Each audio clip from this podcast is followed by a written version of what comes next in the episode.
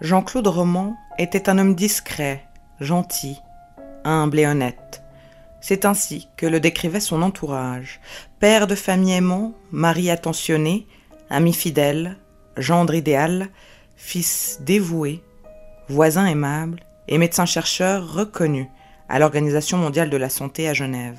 Jean-Claude Roman était ce qui se rapproche le plus de l'homme parfait.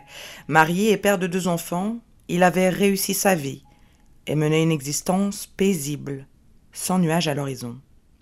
Cette version de Jean-Claude Roman, c'est celle qui a prévalu durant près de vingt ans, celle que tout le monde a cru, des années durant. Mais en hiver 1993, sans prévenir, la maison du bonheur s'est transformée en maison de l'horreur. Le prétendu homme parfait tue sa femme, ses deux enfants et ses parents, avant de tenter de se suicider. Ce jour-là, le château de cartes s'est effondré.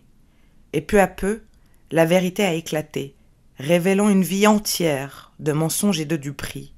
Pendant près de vingt ans, Jean-Claude Roman a trompé son monde, mentant sur qui il était et escroquant sa famille et ses amis. Celui que les médias surnomment désormais le faux docteur Roman a avoué ses crimes, dressant le récit macabre de ce quintuple assassinat, pour lequel il a fait vingt-six ans de prison avant d'être libéré sous condition en juin 2019. Retour sur l'une des affaires criminelles les plus marquantes de la fin du XXe siècle, une histoire qui dépasse l'entendement, à tel point qu'elle a inspiré des dizaines de romans, pour finalement atterrir sur grand écran, attestant, une fois encore, que la réalité dépasse souvent la fiction. Samedi 9 janvier 1993, il est 8 heures du matin à Prefsin, une banlieue résidentielle française, aux portes de Genève. Dans la maison familiale des Romans, Florence, la mère, est allongée dans sa chambre. Ses deux enfants, une fillette de 7 ans et un garçon de 5 ans, sont déjà debout. Ils prennent leur petit déjeuner tout en regardant des dessins animés dans le salon. Jean-Claude, alors âgé de 38 ans, se réveille auprès de sa femme, tenant un rouleau à pâtisserie ensanglanté dans les mains. À ses côtés, son épouse gît dans le lit, le crâne fracassé. Aux enquêteurs, il assurera ne pas se souvenir de cet épisode. Pour le reste, sa mémoire ne souffre d'aucune lacune. Après avoir soigneusement lavé le rouleau à pâtisserie, il rejoint ses enfants sur le canapé et regarde avec eux la télévision durant une heure. Puis, il interpelle Caroline, son aînée. Il est inquiet, elle lui semble fiévreuse.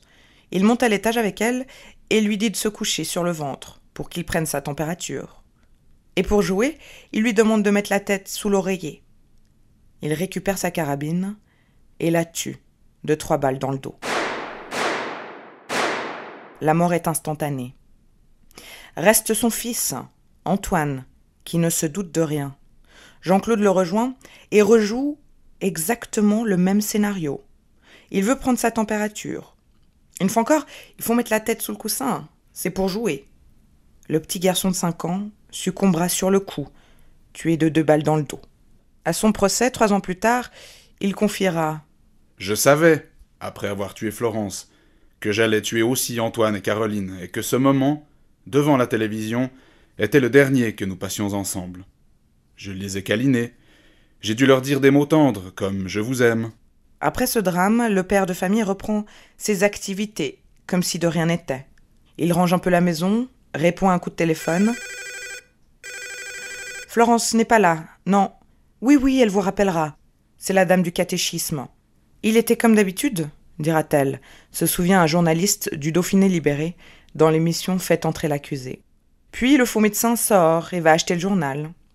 Il appelle ses parents, qui vivent à 75 km de là, à Clairvaux-les-Lacs, dans le Jura, et leur propose de déjeuner. À son arrivée chez eux, la table est déjà mise, les deux retraités attendent leur fils unique. Le repas terminé, Jean-Claude monte à l'étage et demande à son père de le rejoindre. Pour la troisième fois de la journée, il tire avec son arme et abat son paternel.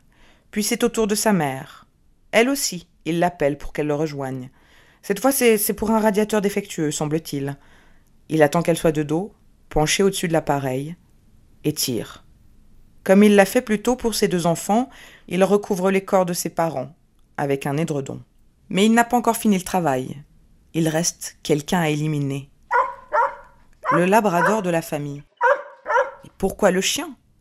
À cette question, il répondra lors du procès. J'ai pensé qu'il fallait que Caroline l'ait avec elle. Elle l'adorait. Deux jours plus tard, lundi 11 janvier 1993, à 4 heures du matin, la sirène des pompiers se fait entendre à Prefsin. La maison des romans est en feu. À l'intérieur, il y a les corps sans vie de Florence et de ses deux enfants. Jean-Claude aussi est là, couché à côté de sa femme. Il est inconscient, mais vivant. Il est emmené d'urgence à l'hôpital de Genève, où il restera plongé dans le coma durant plusieurs jours.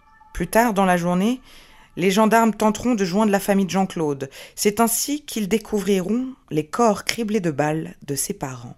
Ce qui semblait être un incendie accidentel prend alors la tournure d'une sordide affaire.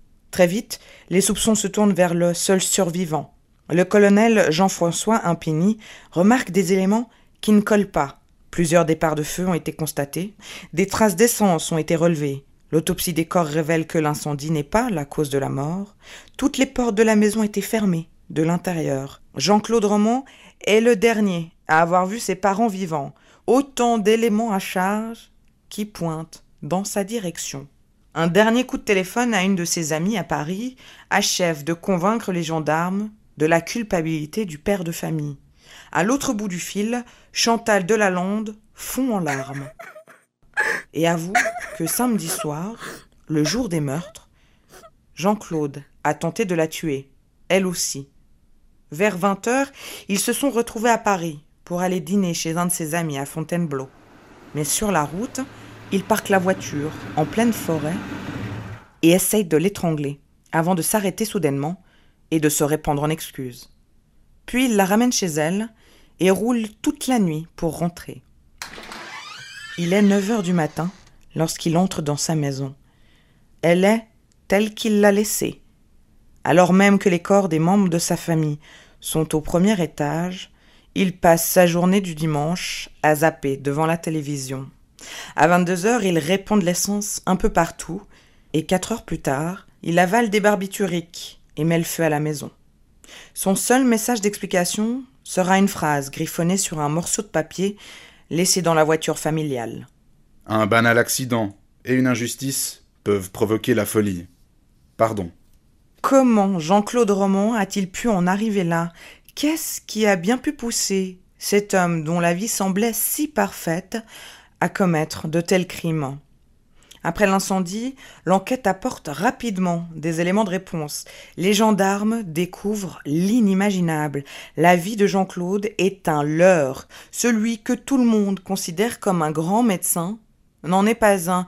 Il ne travaille pas à l'Organisation mondiale de la santé à Genève. Pire, il n'est même pas inscrit à l'Ordre national des médecins. Et pour cause, il n'est pas médecin.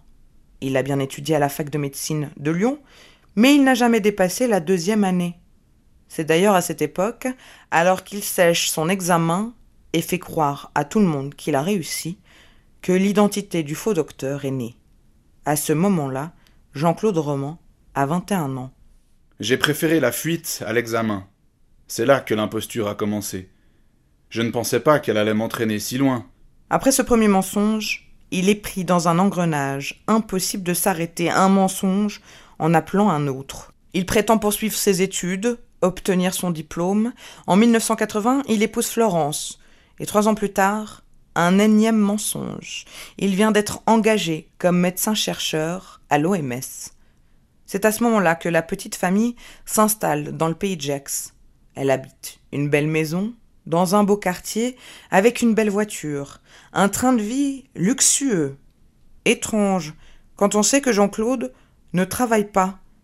Et hormis quelques remplacements à la pharmacie du village, Florence passe son temps à s'occuper des enfants. Comment donc la famille s'offre-t-elle de si belles choses? Avec quel argent? La réponse est simple. En plus d'être un menteur pathologique, Jean-Claude Roman est aussi un escroc hors pair. Ses cibles, sa famille et ses amis. Sa méthode, simple et efficace. Il connaît des placements, avec des taux d'intérêt très avantageux en Suisse. Mais attention, il ne force jamais la main. Il évoque ses propres placements, fictifs bien entendu, attendant patiemment que ses victimes viennent d'elles-mêmes lui confier leur économie. Et ça marche. Les deux frères de son épouse, son beau-père, sa belle-mère, son amie parisienne, tous tombent dans le piège. Ses propres parents, le menteur, a procuration sur leur compte. Il s'agit même de sa principale source de revenus, qu'il finira d'ailleurs par épuiser. Au total, durant les huit années précédant le drame, Jean-Claude Roman a récupéré un peu plus de trois millions d'euros, sans que personne ne se doute de la supercherie. Comment a-t-il pu berner tout son entourage? Ne lui a-t-on jamais demandé de compte? Il a pensé à tout. Il a une arme secrète, son cancer. À l'âge de 22 ans, il s'est inventé un lymphome, une maladie imaginaire bien choisie, car ceux qui en souffrent peuvent néanmoins vivre normalement malgré quelques rechutes. Et ces rechutes, le faux docteur en avait toujours au moment opportun. Comment alors demander des nouvelles de son argent à un homme qui est entre la vie et la mort? Fin de la discussion. Personne n'ose poser de questions. Alors va pour l'escroquerie. Mais vingt années de mensonges. Personne n'a jamais rien remarqué Pas même un soupçon Un doute Jean-Claude était peut-être un faux médecin, il n'en était pas moins très crédible, alors qu'il passait ses journées à traîner à la bibliothèque ou dans sa voiture sur des aires d'autoroute et des parkings de supermarchés, il lisait des revues médicales. Parfois même il assistait à des conférences. Et c'est ainsi, durant tout son temps libre, au fil des années, qu'il a acquis de solides connaissances médicales, assez pour jouer son rôle à la perfection. Et puis il faisait partie de l'élite scientifique, la crème de la crème de l'innovation. Il était tout de même spécialiste en recherche cellulaire et en maladies cardiovasculaires. Trop impressionné par le personnage, une fois encore, peu de gens osaient lui poser des questions. Sans compter que ses mensonges étaient plutôt rodés. Tous les jeudis, celui censé être professeur à l'université de Dijon et de Besançon s'arrêtait sur la route pour manger chez ses parents, avant d'aller donner ses cours. Celui censé être maître de conférence, sillonnant l'Europe et le monde entier, restait en réalité cloîtré dans une chambre d'hôtel, à l'aéroport de Genève, et potassait des guides de voyage sur les pays où il devait normalement se rendre. Son travail, à l'OMS, lui aussi bien choisi, en Suisse, de l'autre côté de la frontière, là où personne ne le connaît. Fonctionnaire international, il était prélevé à la source, pas besoin d'être sur la déclaration d'impôt. Et puis, il avait des horaires flexibles et pouvait prétendre avoir congé en semaine sans être inquiété. Même sa femme, Florence, n'y a vu que du feu. C'est lui qui gérait tout à la maison. Bref, le mythomane avait tout prévu. Enfin, jusqu'en 1992. À la fin de cette année, le monde du faux docteur Roman menace de s'écrouler comme une biche prise dans les phares d'une voiture, Jean-Claude a vu venir sa fin, la fin de tous ses mensonges. Il a épuisé l'argent du compte de ses parents, dépensé celui de ses amis, il est fauché. Pour couronner le tout, son ami de Paris, Chantal de Lalande, insiste pour récupérer son argent. Pire encore, sa femme commence à avoir des doutes. Elle a croisé une voisine, avec ses deux enfants déguisés. Ils se rendaient à l'arbre de Noël, organisé par l'OMS. Ah bon? Bizarre. Florence n'en a jamais entendu parler. Jean-Claude sait que l'heure est arrivée de rendre des comptes, mais l'idée de faire face aux gens à qui il a menti toute sa vie lui est insupportable. Alors, il commet l'irréparable. Il élimine sa famille et tente de se suicider. Sauf que lui ne meurt pas. Lors de son procès au tribunal de Bourg-en-Bresse en 1996, Jean-Claude Roman reste froid et impassible. Ce n'est qu'à l'évocation du meurtre de son chien qu'il fond en larmes.